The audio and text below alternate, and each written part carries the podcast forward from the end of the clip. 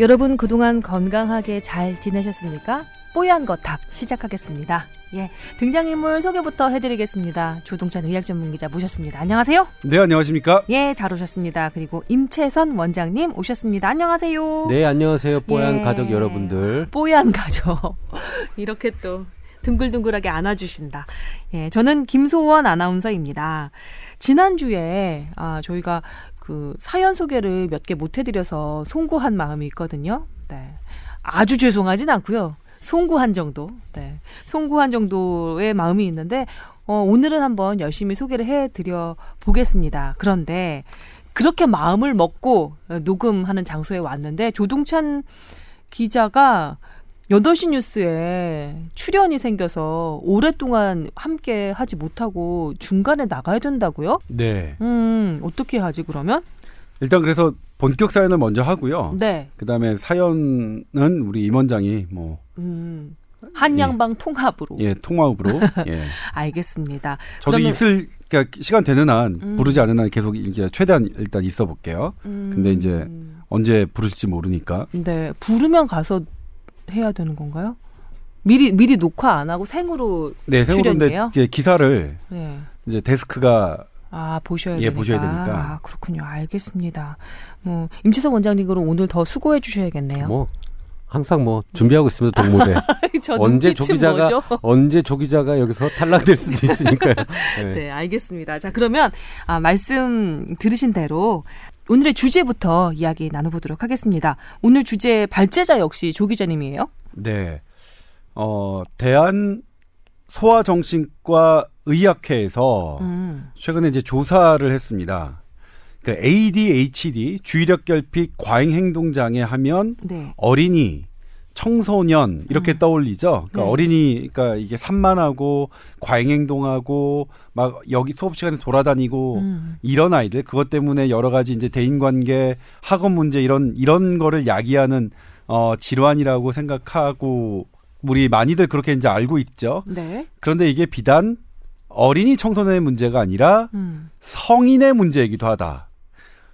왜냐면 이제 그 두 가지 이유가 어렸을 때 ADHD로 이완됐던 그걸 알았던 사람의 50%는 성인까지 그 증상이 지속되고요.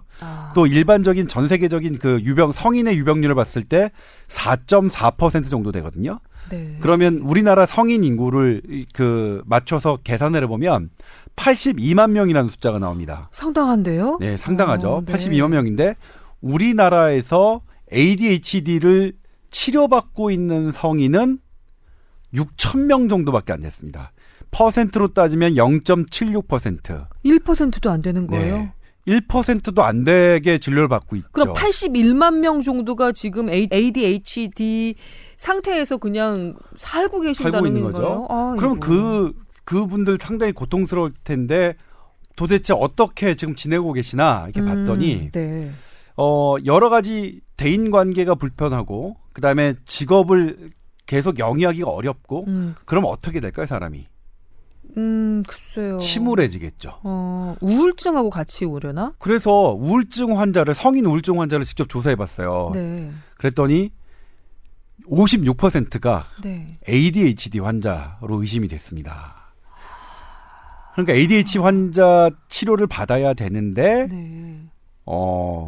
우울증으로 치료받고 있는 상황. 이건 양측의 문제가 있었던 거예요. 그러니까 이를테면 환자 본인 우리 국민들도 의식이 없어서 이거에 대한 인식이 없어서 네. 조금 그렇게 생각해보지 않았던 측면이 있고 이걸 보는 의사들도 성인 ADHD에 대한 인식이 좀 부족했던 거죠. 양측에. 그렇군요. 그래서 이런 결과가 있었는데. 예, 여러분께서 이제 ADHD 얘기를 이제 계속 들으실 텐데 하나 짚고 넘어갔으면 좋을 것 같아서 이 주의력결핍 과잉행동장애 ADHD의 증상이 이렇게 설명이 됩니다.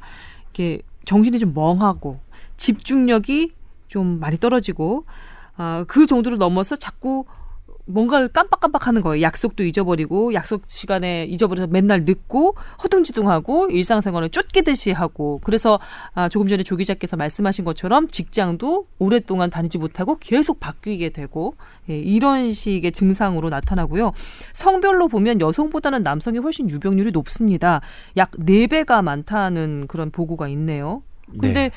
남성 환자가 여성 환자보다 많은 이유는 아직 밝혀지지 않았다고 합니다. 네. 근데 이제 제가 이걸 취재하면서 두 명의 성인 ADHD 환자를 만났는데 네. 한 명 같은 경우에는 네. 6년 동안 네. 무려 6년 동안 우울증 치료를 받았어요. 근데 우울증 약을 복용하고 있는데 정신과에서 ADHD 네. 그 치료와 우울증 치료가 정말 다른가요? 뭐 겹치는 부분 없이? 겹치는 부분도 있어요. 그러니까 사실 우울증 ADHD의 치료에서도 일단 우울증 치료가 들어가기, 우울증 약을 쓰는 경우도 있는데 네. 주로는 도파민과 노르에피네프린 같은 거를 활성화시키는 약물, 뇌를 활성화시키는 약물을 좀 쓰거든요. 네. 그 ADHD는. 근데 이 사례자 같은 6년 동안 우울증 약을 먹다가 본인이 TV 프로그램을 본 거예요. TV 프로그램을 봤는데 ADHD에 관한 어린이에 관한 프로인데 저 어린이가 갖고 있는 심리와 겪고 있는 문제가 나와 비슷한 거예요. 그래서 그 다음번에 병원에 갔을 때 선생님께 물어본 거죠. 선생님, 저 TV 보니까 ADHD인 것 같아요. 저 그 어린이의 심리와 제가 되게 비슷해요. 그래서 그 선생님이 ADHD의 그 진단 항목을 검사해 봅니다. 주의력 테스트를 해보고요. 네. 여러 가지 물어보니까 맞는 것 같아서 약을 우울증 약에서 ADHD 약으로 바꿨습니다. 그랬더니 본인이 갖고 있던 증세, 그러니까 환자가 어떤 표현을 했냐면 머릿속의 안개가 처음으로 거치는 느낌이 들었다.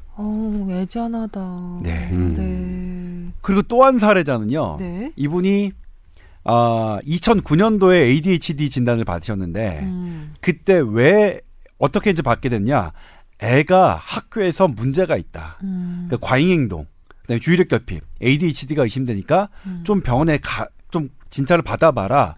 그래서 애와 함께 병원에 갔습니다. 초등학교 4학년 때.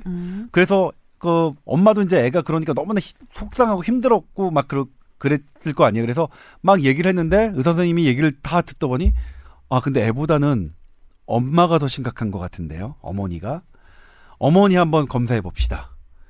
해서 네. 어머니도 같이 그 자식과 함께 진단을 받고 그때부터 치료를 한 거예요. 어머니도 ADHD였어요? 예, 어머니도 ADHD였어요.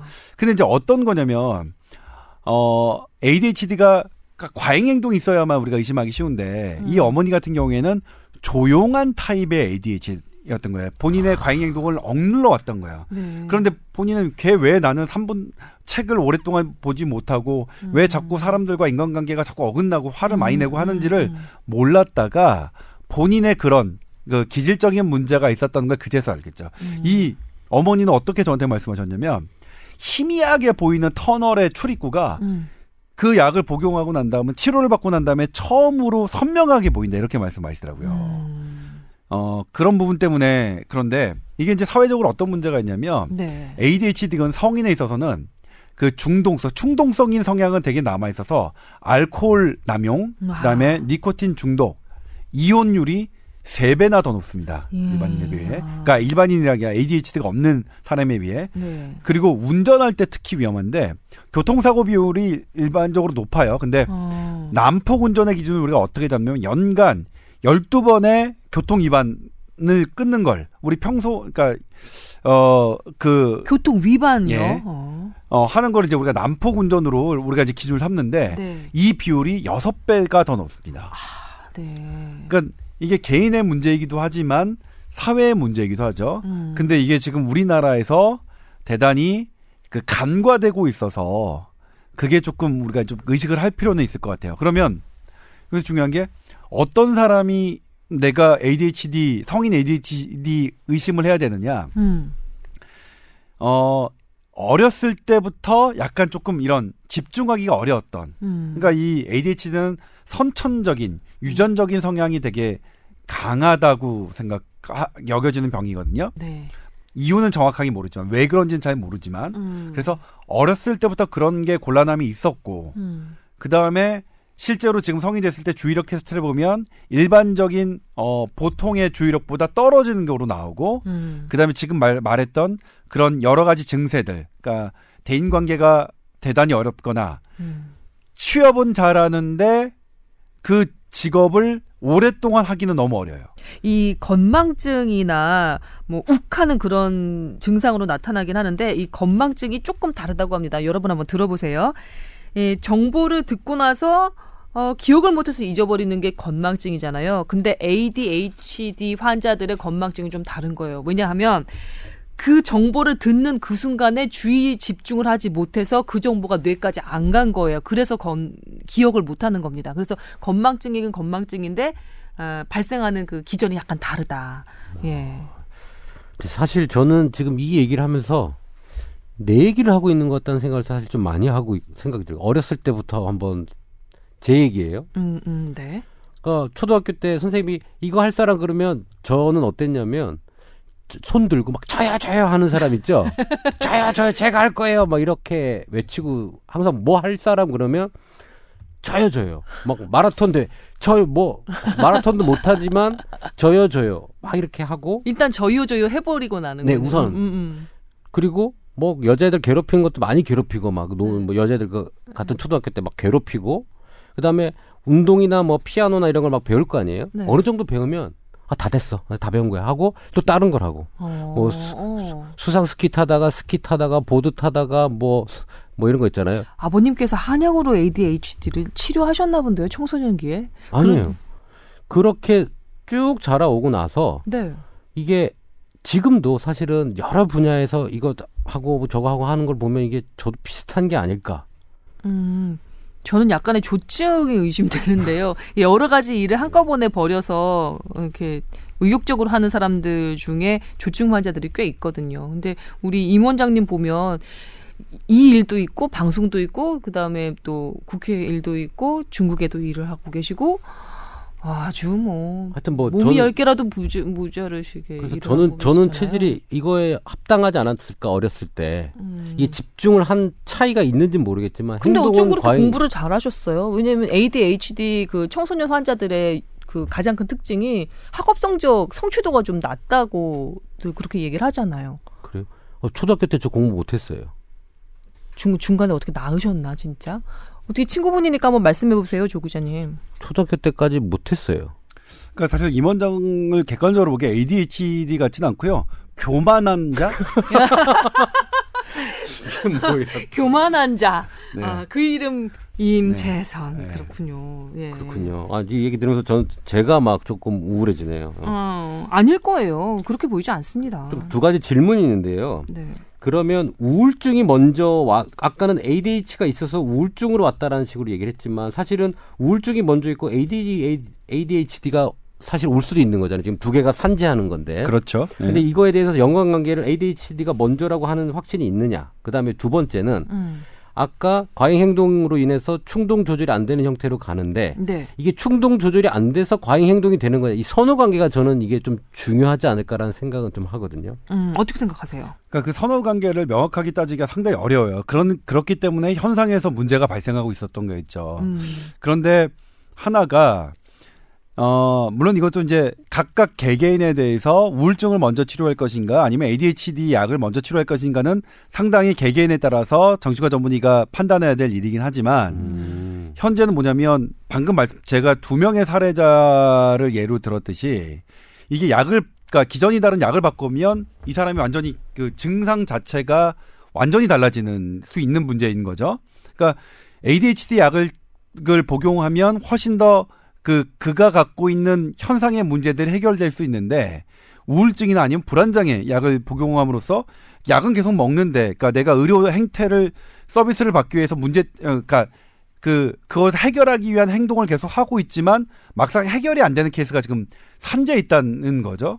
그래서 그게 선후 관계를 정확하게 딱 잘라서 말하기는 어려울 겁니다. 그리고 이번 조사에서도 동반 질환이 한 90%가 돼요. ADHD가 우울증, 불안장애 이런 것과 겹쳐있는 경우가 되게 많아요. 그러니까 근데 생각해보면 너무나 당연한 게 그게 안 되면 우울할 거 아니에요. 그래서 그렇죠. 그런 부분을 인간관계도 예. 안 돼, 성취도 안 나와, 당연히 우울해지겠죠. 네. 네. 그런데 그게 먼저 ADHD가 먼저였던 사람에게는 ADHD 약물을 투여하는 게 맞더라. 그러니까 좋아지더라 하는 거고 그런 것들이 정신과 의사들 사이에서 쌓여서 이게 이제 학회에서 공식적인 발표를 한 거죠. 네, 이 공식적인 발표 이후에 정신과 그 전문의들 사이에서도 이런 정보를 다 이제 그렇겠죠. 돌려볼 거 아니에요. 예. 그러면 우울증으로 와 있는 우리 환자, 그다음에 불안장애로 와 있는 우리 환자, 혹시 ADHD가 아닐까라고 의사 선생님께서도 이렇게 미리 좀 생각하셔서 적절한 치료를 하는데 좀 도움이 될 것 같네요. 이번 기사나 이런 자료들이. 네. 그런데 이제 왜 그렇잖아요. 우리가 처음에 초진이 어떻게 이제 초진은 좀 많은 시간을 들여서 하지만 그 다음부터는 재진서부터는 사실 계속 같은 약을 처방하거나 그렇죠. 이렇게 좀 시간을 덜 들이잖아요. 그러니까 처음에 진단이 잘못되면 이게 계속해서 그게 몇 년간 유지될 가능성이 있거든요. 그렇죠, 그렇죠. 그래서 중간에 한 번은 내가 초진처럼 다시 한번 의사 선생님께 건의를 할 필요가 있는 거겠죠.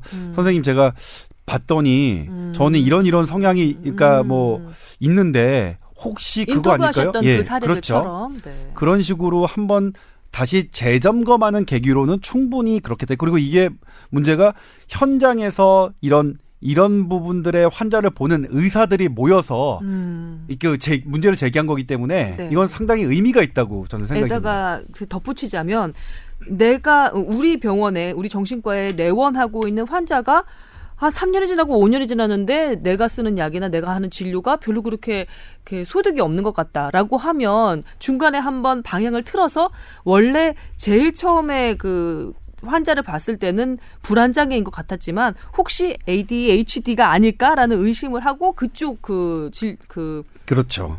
뭐 체크도 한번 해봐야 하는 그런 계기가 될 수도 있을 것 같아요. 네. 예, 이거 이제 이걸 발표한 대한 그 소아정신건강의학회 입장은 뭐냐면 환자들에게도 인식을 시켜주는 것도 있지만 의사들에게도 이런 부분에 대해서 이런 문제가 있는 것을 알려주기 위한 두 가지 목적으로 네. 발표를 하게 됐다 이렇게 얘기하거든요. 첫 진단을 너무 끝까지 믿지는 마시라. 아니면 그때는 이제는 의식을 못했죠. 이게 어느 정도냐면 성인 ADHD의 약물이 보험 적용이 된 게 2016년 9월입니다. 작년 9월입니다. 네. 그러니까 이걸 성인 ADHD를 국가가 보험체계가 질병으로 인정한 게 얼마 안 돼요.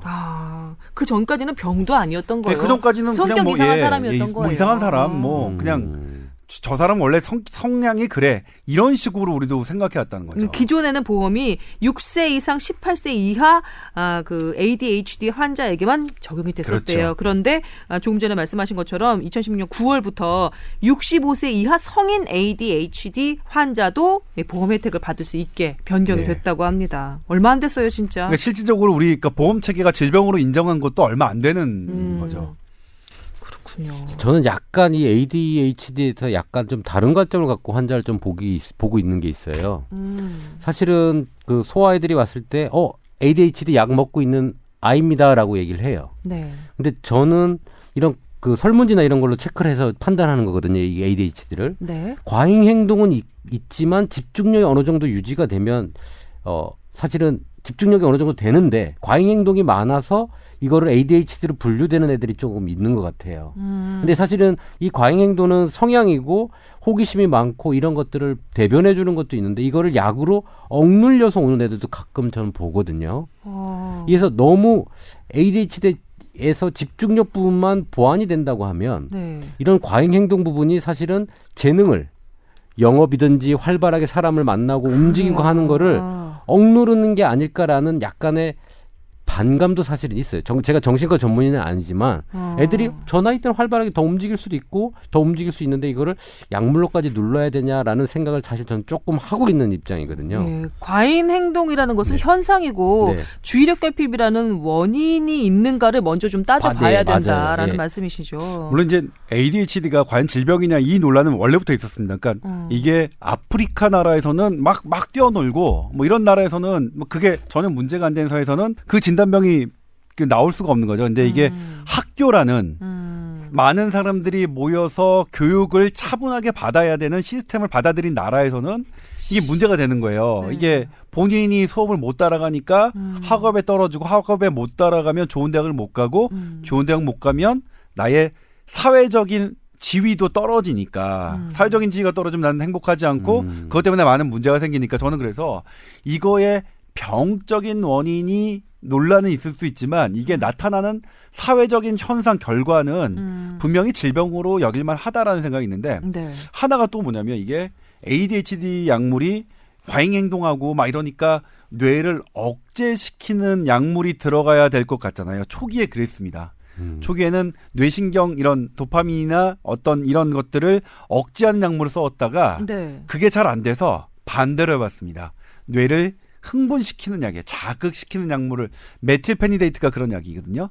그랬더니 들어가요. 더 효과가 좋아져요. 그러니까 이거는 뇌가 어느 정도 억눌린 상태 그러니까 기질적으로 어떻게 잘 활동하지 못하는 상태에서 벌어지는 거라고 일단 추정하고 있습니다. 아직 ADHD에 대한 정확한 병리기 전은 현대의학이 모릅니다.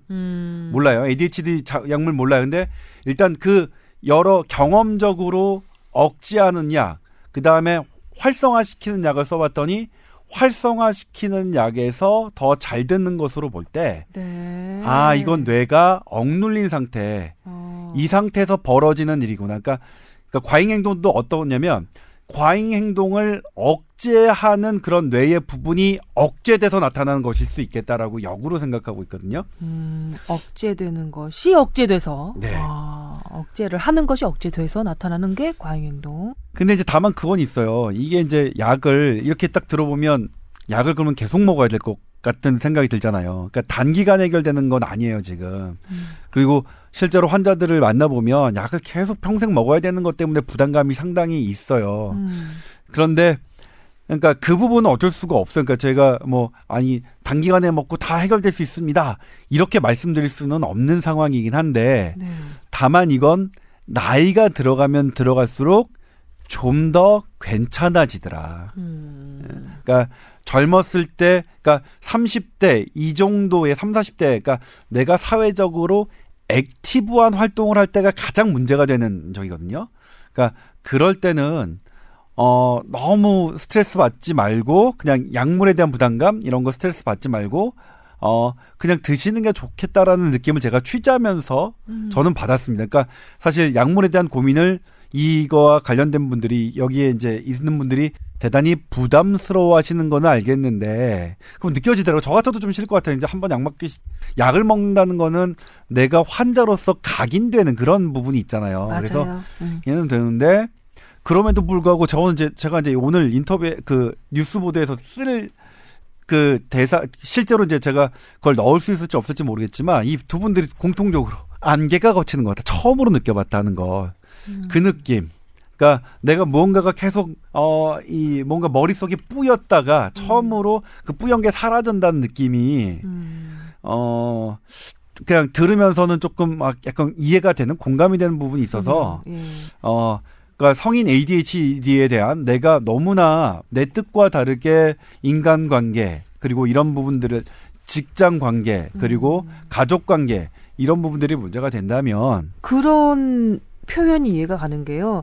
ADHD가 주의력, 집중력과 관련된 질병이잖아요. 근데 뭔가를 보고 싶어요. 선명하게 안 보이는 거예요. 집중해서 보고자 하는데 그게 안 드러나는 거죠. 마치 안경에 뭐가 막 잔뜩 껴있는 것처럼. 근데 약을 먹고 ADHD 그 치료를 시행을 하면 안경을 깨끗하게 닦고 보는 것처럼. 네. 네. 초점이 맞는 안경을 낀 것처럼 그렇게 보이게 된다는 표현으로 느껴져요. 네, 네. 네. 저는 속 시원할 것 같아요, 진짜. 주의력 결핍과 과잉 행동 장애의 선후 관계를 보면 주의력 결핍이 안 되면서 과잉 행동 장애가 나오는 것 같은 느낌이에요. 환자들을 좀 그렇죠. 보면. 그래서 네. 환자들 약 먹고 오면 주의력이 조금 생기고 안개가 걷힌다는 느낌? 이 되면서 아까 과잉 행동을 억제하는 게 활성화돼가지고 억제를 잘해서 과잉 행동이 준다라고 생각을 사실 저는 개인적으로는 하고 있거든요. 그 말씀을 지금 조 기자님도 네. 하셨던 것 같고요. 네. 그래서 이 부분의 주의력 부분이 해결되기 위해서 조금만 약물이라든지 아니면 집중할 수 있는 걸 한번 배우게 되면, 저도 집중을 어렸을 때 잘 못했거든요. 근데 이게 어느 정도 순간에 집중하게 되는 시점이 나타날 수 있을 것 같아요. 성인이 되면서 좀 나아진다고 네. 또 하셨고요. 네. 이런 점에서 그러니까 그 뇌를 활성화시키는 메틸페니데이트 같은 약, 그런 한약이 어떤 한약이나 음식 같은 게 있으면 이건 대단히 조금 긍정적으로 조금 검토해 볼 필요가 있지 않을까 싶어요. 네. 더군다나 이 성인 ADHD 때문에 고통받는 환자들이 100만 명 가까우니까요. 80 몇만 명? 지금? 82만 명으로 82만 학계는 명. 이번에 네. 계산을 했습니다. 네. 이 82만 명이라는 수치는 이번에 처음으로 학회가 계산한 수치예요. 상당한 의미 있는 일이에요. 네. 그렇군요. 오늘 주의력 결핍 과잉 행동 장애 ADHD에 관련된 리포트 그리고 여러 가지 정보들 잘 들었습니다. 조금 더 진행을 해도 될까요? 네. 아, 네. 다행입니다. 자, 오늘 주제는 여기까지 좀 말씀을 드리고요. 그리고 오늘은 순서가 좀 바뀌었습니다. 주제를 먼저 얘기를 나눠보고 2부에 여러분의 건강 관련한 그런 상담들 해드리는 시간으로 꾸며드리겠습니다. 이제 2부로 넘어가겠습니다.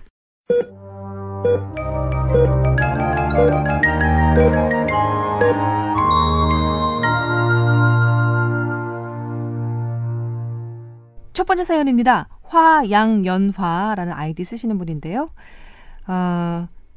처음부터 쭉 정주행하면서 들었습니다. 출산 후부터는 휴직을 했는데도 불구하고 더 시간이 없어서 밀려서 듣고 있네요. 라고 이렇게 시작을 해주신 분인데요. 다시 한번 배꼽 인사, 예, 감사하다는 말씀 드리고요. 다름이 아니라 내당증 장애에 관련한 문의 드리려고 메일을 보냈습니다. 지난해 10월에 출산을 했는데 임신성 당뇨 판정도 받았었고 포도당 먹고 하는 검사에서는 수치가 매우 높았지만 달걀, 채소, 고기만 먹으면 수치가 괜찮아서 인슐린 처방은 하지 않은 모양입니다. 식이, 운동 이런 걸로 조절하라고 하고 출산에 성공을 했고 출산 후 다시 검사를 했는데 내당능 장애라고 하셔서 깜짝 놀랐습니다. 지금 현재 공복혈당 80, 90 정도 유지하고 있는데 주스 같은 걸 먹으면 수치가 갑자기 급격하게 올라간다고 하십니다. 좀 마른 편이시고 나이는 33, 가족 중에 비만 없고 아버지가 내당능 장애가 있고 외할아버지가 당뇨 질환이 있으셨습니다.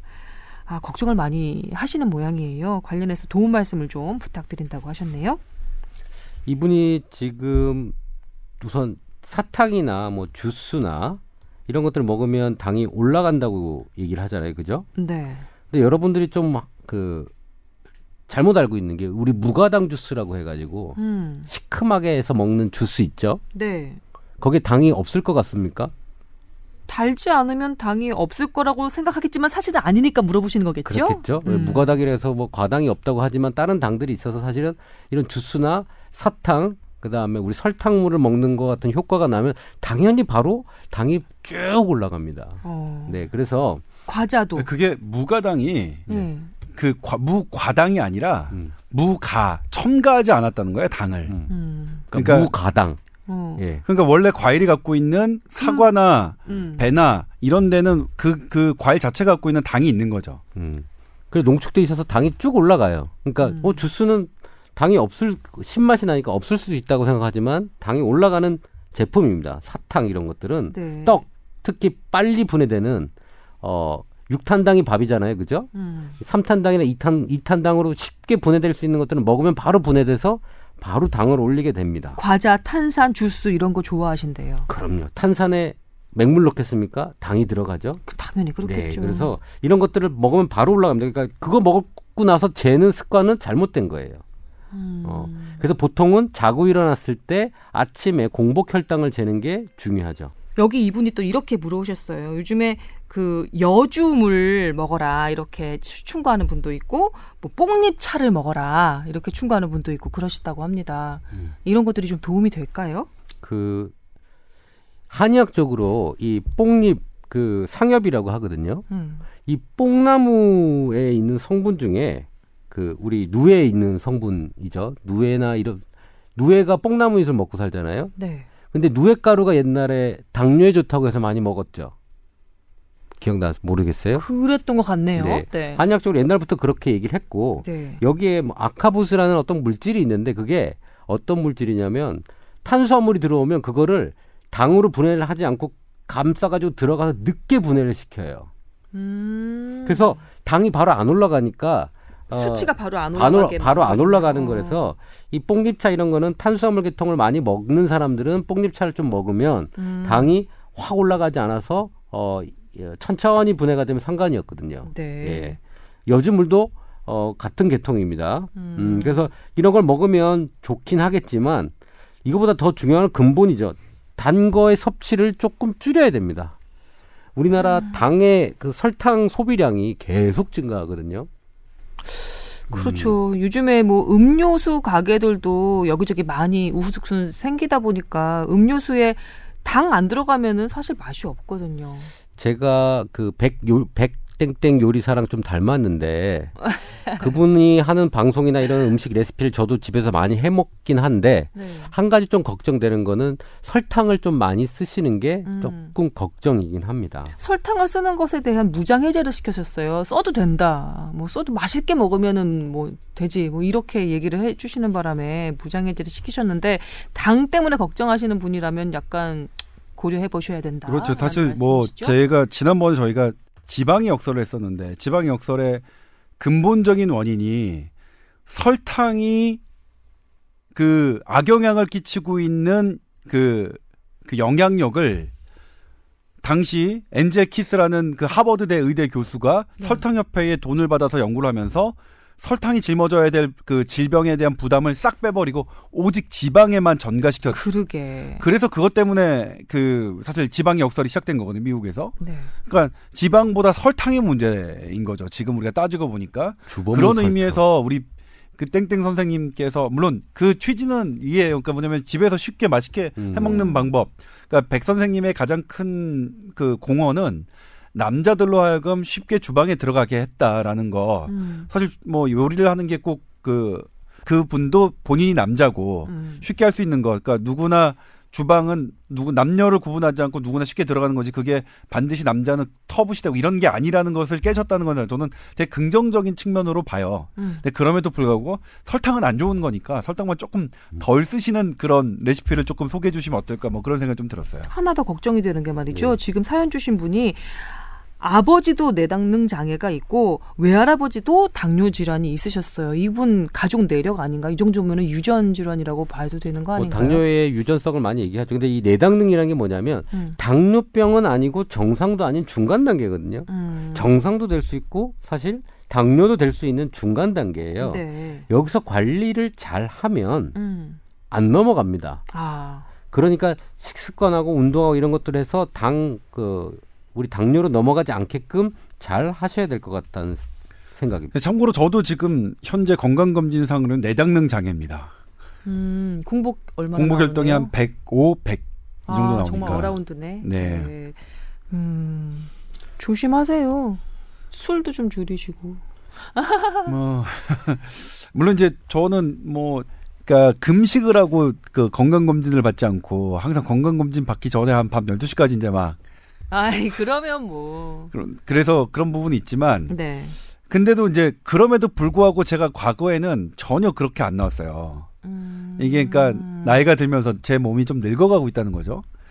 서글픈 얘기는 예. 뭐 그 정도 하시고요. 네. 왜냐하면 이분 같은 경우는 제가 꼭 그 우리 청취자 여러분 중에 또 비슷한 분들이 계실 것 같아서 제가 짚고 넘어가고 싶은 부분이 있는데 뭐냐면 지금 사연 주신 분이 45kg이에요. 출산하자마자 이 몸무게로 곧바로 돌아오셨답니다. 상당히 마른 분이세요. 작고 여리여리한 분인데 이런 분일수록 자기가 단 걸 먹는 것에 대해서 별로 그렇게 신경을 쓰지 않아요. 나는 살도 안 쪘고 뚱뚱하지도 않고 그러니까 내가 지금 단 걸 먹는다고 과자를 먹는다고 예. 별로 그렇게 살로 가지 않을 텐데 뭐라고 하면서 이 단 걸 먹는 것에 대해서 별로 그렇게 크게 두려워하지 않으시거든요. 그런데 이런 분들일수록 이 당 관리에 허점이 있을 수 있다. 맞아요. 네, 허점이 있을 수 있다. 이게 제가 지금 이런 여러 체형의 환자들을 볼 때 이렇게 마른 여성분이 왔잖아요. 이런 분들의 식습관을 공통적으로 보면 아침을 걸러서 안 드세요. 그리고 아점 정도로 비슷하게 먹고 밥도 많이 안 먹어요. 그러면 사실은 우리 동양인의 체형은 장이 길고 서서히 흡수가 되게끔 돼 있거든요. 네. 그러니까 밥힘이라고 얘기를 하는 거는 제가 얘기했지만 이 육탄당이 서서히 깨져가지고 당을 분출해서 에너지를 줘야 되는데 조금 먹다 보니까 소진이 금방 되겠죠. 네. 그럼 오후에 배고프고 저혈당 증상 어지럽고 이런 게 나와요. 기분 나쁘고. 그 당을 먹어. 그러면 초콜릿이나 사탕 같은 걸 딱 먹으면 이 모자랐던 에너지가 바로 보충해서 당이 생성되면서 네. 좋아지죠. 근데 한 가지 단점은 이렇게 사탕이나 그 당이 많은 걸 먹게 되면 췌장이 인슐린 분비를 확 해야 돼요. 그렇죠. 그렇게 해서 낮춰줘야 되는데 이게 피로해진다는 거. 저번에 제가 영어로 말씀드렸잖아요. exhaustion theory가 이런 체형의 네. 환자들한테 계속 췌장은 일을 하는 거죠. 중간에 빡 뿜어줘야 되고. 너무 이거 조스티드 됐어. 네. 그런 형태가 되기 때문에 밥을 적당량을 삼시세끼를 먹고 사탕이나 이런 단 거를 줄이는 게 이 당뇨로 가지 않은 첫 번째 길입니다. 규칙적인 습관. 네, 췌장을 너무 과로하지 않게 만들어주셨으면 좋겠어요. 그렇죠. 너무 힘들답니다, 췌장. 네. 현대인이 다 힘듭니다. 췌장이? 네. 그렇겠지. 너무 단 것들이 많아가지고. 알겠습니다. 이 당뇨 관련해서 내당능 장애까지 그리고 섭식 관련해서도 여러 가지 좀 짚어봤습니다. 또 한 가지 여기 질문에 실비보험이 없는데 지금이라도 실비보험을 들어야 할지 들 수 있을지 궁금합니다. 저는요. 팁을 드리면 좀 쫄쫄 굶고 가서 검사를 받아서 이게 정상 판정을 받을 수 있어요. 내당능 장애는. 네. 그걸 받고 가입을 하세요. 팁 전해드립니다. 네. 정말 너무 든든한 오빠 같지 않아요? 야야 그거 다 그러니까 이렇게 해가지고 이렇게 하면 다 된다? 뭐 아저씨? 오빠긴 좀 그렇고요. 아저씨. 아니, 저는 어떻게든 도움을 주려고 이런 걸 하는데. 든든한 아저씨. 네. 든든한 아저씨. 자, 이분은요. 정직하게 말씀을 해주셨네요. 매주 챙겨 듣진 못하지만 그래도 관심 가는 에피소드는 꼭 골라서 듣는 20대 남성입니다. 이렇게 시작하신 분이고. 앞으로 매주 들어주세요. 자, 요리사라는 직업 특성상 하루에 12시간 이상을 서서 보냅니다. 그분 아니야? 응? 백땡땡 아니에요? 아닙니다. 20대잖아요. 20대잖아요. 네. 만복의 앱을 통해서 주의력 좀 발휘하세요. 제가 성인 ADHD라서 만복의 앱을 통해 걸음수를 재보니 매일매일 15,000보에서 20,000보 정도는 우습게 나오더라고요. 서서 일해도 이렇게 계속 이렇게 왔다 갔다 하면서 하니까 15,000보, 20,000보 정도가 나오신다고 합니다. 하지만 체력이 워낙에 나빠서 일과 끝나고 남은 종아리와 햄스트링이 붙는 듯한 느낌이 들어 좀 통증도 있고 무릎 관절에서 뚝딱뚝딱 소리가 나기도 한다고 합니다. 요즘 찾아보니 약간 이게 움직이는 무빙 베드라고 있잖아요. 이렇게 다리 쪽을 이렇게 약간 좀 올리고 허리도 약간 경사를 주게 해서 잠도 쉽게 오게 하고 그다음에 다리로 갔던 그런 피도 좀 이렇게 좀 편안하게 다리 올려서 없애주는 그런 모션 베드, 무빙 베드 이런 기능성 제품들을 좀 한번 궁금해서 이제 관심이 간다 이렇게 또 사연을 보내주셨거든요. 이 자세는 뭐냐면 우리 샥 포지션이라고 해서 그걸 뭐라고 쇼크, 쇼크 왔을 때 하는 포지션이에요. 다리 무릎은 좀 상어 포지션인 줄 알아서 샥 해가지고. 샥. 그러니까 내가 정식 발음하면 못 알아듣잖아요. 그러니까 한국 발음으로 쇼크가 왔을 때 하는 거. 쇼크라는 건 뭐냐면 이게 그거군요. 이 자세가 요즘 한창 그 안마 의자 광고할 때 무중력. 네, 예. 안마 의자 할 때. 약간 기대서 등을 되게 만들고 다리는 살짝 무릎은 굽혀서 이렇게 좀 올리고 하는 그런 자세를 말하는 건가 봅니다. 네, 맞습니다. 이 자세가 의학적으로는 어떤 자세냐면 과다출혈이 있거나 혈액이 심장으로 들어와야 뿜어낼 거 아니에요. 그렇죠. 심장이 혈액을 받아서 다이아스톨릭 볼륨을 만드는 거죠. 이완기 혈액을 들어가야지만 뿜어지니까. 그러니까 다리나 상체에 있는 모든 혈액이 심장으로 모이게끔 해서 그거를 심장 박출량을 해서 심장에서 혈액을 보내줘야 또 그 조직이 살거든요. 네. 갔던 피는 다 그 정맥혈, 산소가 소모된 피니까 이게 들어와서 심장으로 가서 다시 깨끗해진 피를 보내기 위한 자세예요. 그러니까 이 자세라면 특징은 뭐냐면 쉽게 혈액이 심장으로 모이기 때문에 산소가 충분해진 혈액을 팔다리로 쉽게 보내줄 수가 있고 네. 그리고 팔다리에 모여있던 혈액들이 심장으로 와서 순환이 잘 되게끔 하고 좋은 자세네요? 좋은 자세죠. 이 원리를 해서 지금 침대를 만들어서 홍보를 하는 거죠. 특히 어떤 사람들 많이 서 있어서 하체의 혈액이 안 올라가는 사람들 같은 경우엔 네. 잘 때 이 자세로 하면 혈액순환이 돼서 깨끗한 피가 다리까지 가겠죠. 동맥은 어떤 자세로 돼도 혈액을 보낼 수 있으니까요. 네. 정맥은 이렇게 거꾸로 매달거나 운동을 해야지만 근육이 혈관을 자극을 해서 혈액이 쭉쭉쭉쭉 짜져서 심장으로 들어오거든요. 그래서 옛날에 실험했죠. 우리 다리 떠는 사람 있잖아요. 네. 복 날아간다고 했죠. 근데 건강에서는 이게 좋아요. 아, 다리를 떨어주는 게? 왜냐하면 다리를 떨면 그 다리 근육이 움직이면서 그 다리 쪽에 있는 혈관들이 그 정맥혈들이 심장으로 쫙 올라가서 다리에 저류가 안 돼요. 그리고 혈전 발생량을 줄고 심장에 과부하가 안 걸리기 때문에 다리 떠는 게 사실 건강에 참 좋아요. 저 하나만 질문할게요. 네. 제가 바로 일요일에 본 그 건강 관련 정보 들어간 기사였는데요. 네. 요즘에 덜덜이라고 해가지고 진동 운동기구가 한창 좀 유행을 하나 봐요. 그 네. 위에 올라가면은 몸을 전체를 막 이렇게 떨어줘가지고 뭐 혈액 순환도 잘하게 되고 잘 도와주고 뭐 몸에도 좋다 이렇게 광고를 하나 봐요. 그런데 관련해서 쥐 실험을 해봤대요.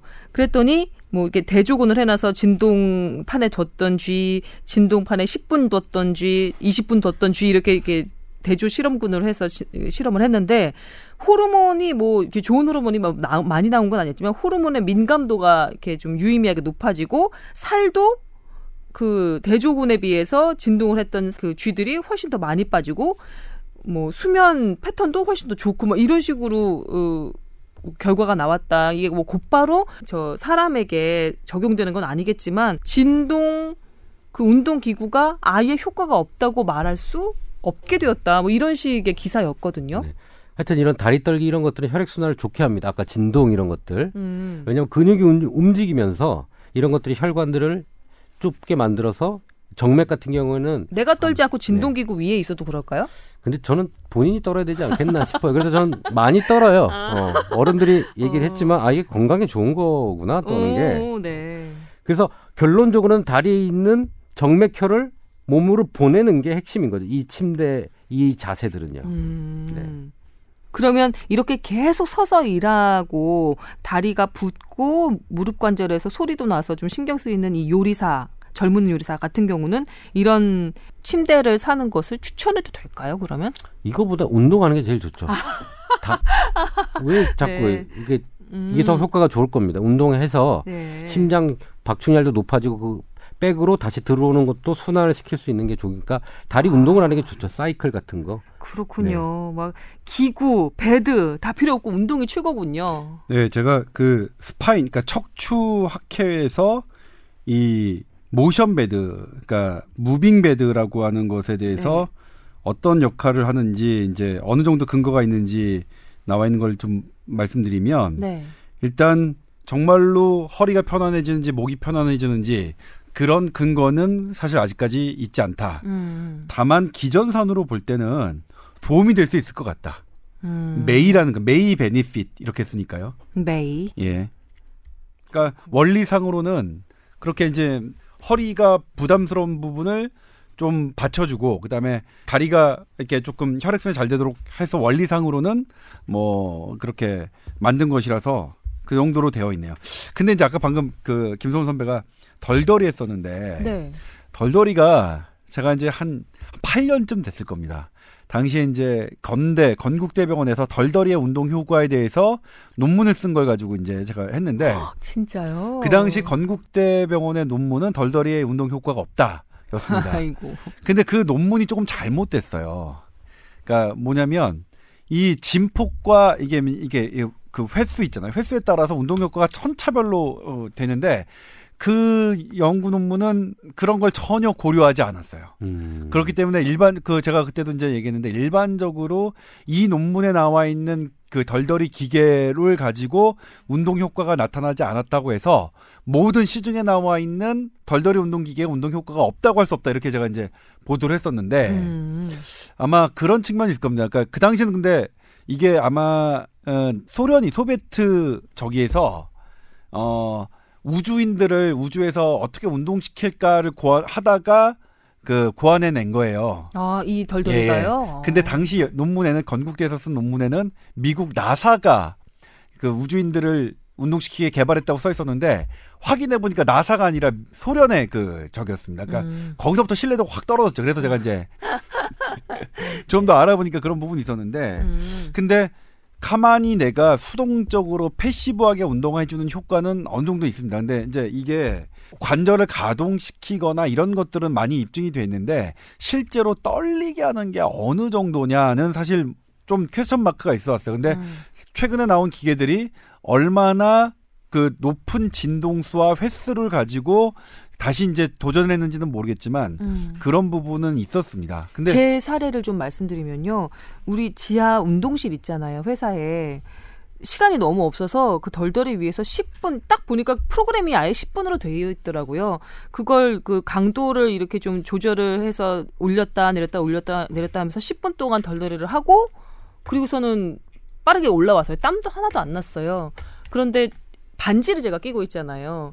반지가 꽉 꼈던 반지가 헐거워져 있는 거예요. 이 정도면은 신진대사가 좀 이렇게 좀 원활하게 돌아갔다라고 볼 수도 있지 않을까요? 부종이 약간 좀 줄어든 거니까 아닌가요? 이게 하여튼 순환과는 확실히 관련이 있어요. 저는 이 순환율이 확실히 올라가니까요. 이 덜덜이 함으로써 아마 심장을 한 혈액하고 순환 부분이 확실히 낮아집니다. 근데 이제 그거는 예. 비교해 볼게. 10분 동안 가만히 서 있을 때, 그러니까 그게 서 있는 이펙트인지 효과인지 아니면 이게 떨리는 효과인지, 그러니까 이게 그 물은 중력 방향대로 흐르기 때문에, 네. 그러니까 뭐 팔에 부종이 있었을 때 우리 팔들기 하면 이게 부종이 빠지거든요, 중력으로.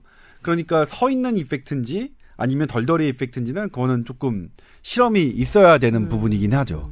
제가 몇 번 더 해보고 뽀얀거탑에서 말씀을 해드리도록 하겠습니다. 그러니까 10분간 가만히 서 있었을 때도는 안 했다가 10분간 덜덜이 할 때만 그 현상이 있으면 그건 이제 덜덜이 효과라고 얘기할 수는 있겠죠. 네, 그 얘기를 제가 적용을 해서 다시 한번 해볼게요. 저는 다리 떨고 있을게요. 아, 네. 함께 다리를 떨면서 어떡할까요? 시간이 좀 됐는데 하나 더. 네, 하나 더 하시죠. 예. 이분은 최모라면서 본인 소개해 주신 분입니다. 우선 진짜 애청자임에도 불구하고 처음으로 용기 내서 메일을 올립니다. 궁금한 게 생겼거든요. 아, 다름이 아니고 언제가 보도 몸에 붉은 점이 몇 개가 아니라 수십 개가 온몸에 생긴 겁니다. 특별히 증세는 없어요. 간지럽지도 않고 아프지도 않습니다. 하지만 겁이 좀 납니다. 참고로 저는 업무상 술을 자주 많이 먹는데 그게 관련된 게 아닌가 이렇게 또 또 의아하기도 하고요. 뭐 포털에 지식땡 뭐 이런 거 있잖아요. 거기에 이 질문을 올려봤는데 답이 너무 제각각이어서 우리 뽀얀거탑에서 알려주시면 큰 힘이 될 듯합니다. 참고로 저는 40대 초반 남자입니다. 라고 적어주셨습니다. 이거를 전문 용어, 의학 용어로는 뭐 두 가지 정도. 자반증, 불글자, 네. 전반. 네. 뭐 의학 용어로는 뭐 약자로 ITP, TTP 정도로 볼 것 같아요. 그죠? TTP는 뭐 이렇게 혈전이 생겨서 생기는 거고, ITP는 이유가 모르게 이렇게 자반증이 생기는 거겠죠. 이게 술을 많이 먹. 이 ITP의 증상을 제가 할게요. 이거는 신드롬처럼 증상이 있는데 배가 아프거나, 네. 콩팥이 망가지거나, 네. 희한하게 콩팥이 망가지고 다리에 점이 생기고 붓고 이런 것들의 증상들을 동반을 해요. 네. 그런데 특이하게 이제 문제가 되는 거는 신장에 문제가 생길 수 있으니 이 신장 체크를 꼭 해봐야 되거든요. 아, 네네. 근데 희한하게 우선 자반증 환자들을 저희가 치료를 하다 보면 한의학적으로 이게 신장을 고치면 이게 희한하게 고쳐지는 경우가 꽤 많이 봤어요. 근데 이분 지금 술을 많이 먹는다 그랬잖아요. 네네. 신장이 손상이 많이 좀 가 있을 것 같다는 생각이 딱 들어요. 아, 네. 그래서 우선은 전체적으로 긁어보시고 검사를 신장 관련된 거랑 초음파랑, 네. 이런 거 좀 보시고. 네, 저희 전문 용어 아시죠? 뽀얀거탑 전문 용어 긁어보는 거. 전반적으로, 네. 건강검진을 쫙 해보는 걸 말합니다. 네. 그리고 심하면 뭐 수혈도 하기도 하고요. 네. 왜냐하면 이게 그 혈소판에 문제가 생기는 거예요. 혈소판이 혈액 응고라는데 그게 문제가 돼서 점상 출혈이 나는 거거든요. 그럴 수가 있기 때문에 이 혈소판 문제인지 혈액 검사를 해야 됩니다.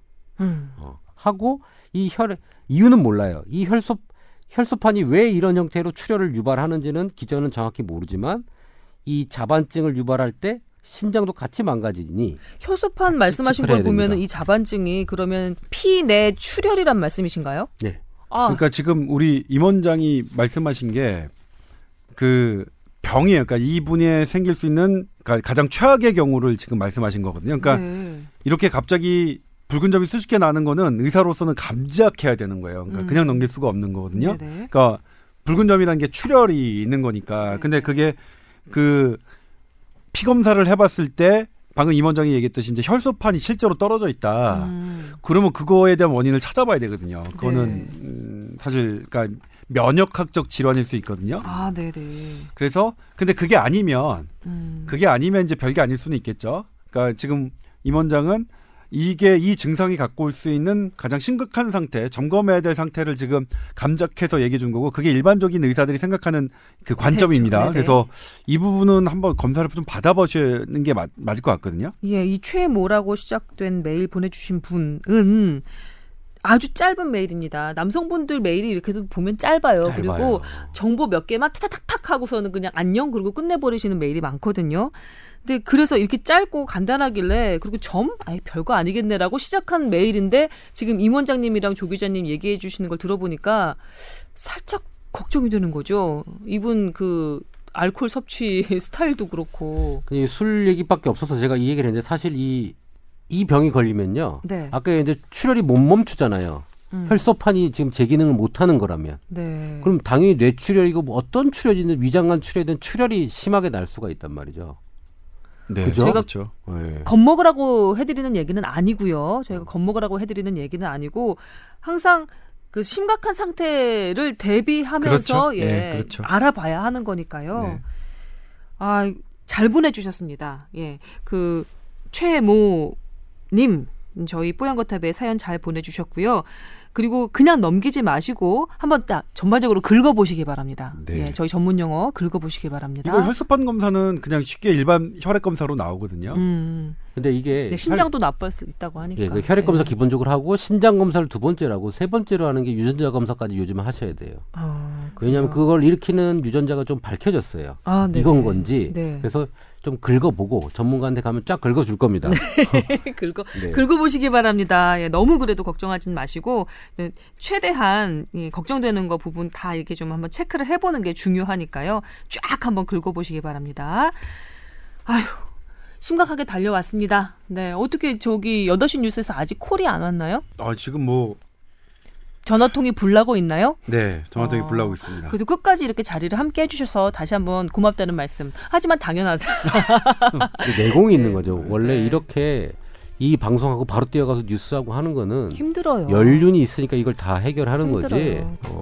일반적인 뭐 초년생 기자가는 할 수 없는 아니, 거죠. 제가 다리가 길어서. 그리고 집중력, 주의력이 아주 예, 훌륭하다는 거죠. 방송할 때는 방송에 집중, 팟캐스트 할 때는 팟캐스트에 집중. 대단하십니다, 조 기자. 아주 칭찬해. 네. 자, 오늘 두 분 수고하셨고요. 그리고 저희 뽀얀거탑 여기서 마무리하도록 하겠습니다. 다음 주에 더 건강한 모습으로 우리 다시 만나요. 감사합니다. 고맙습니다. 네.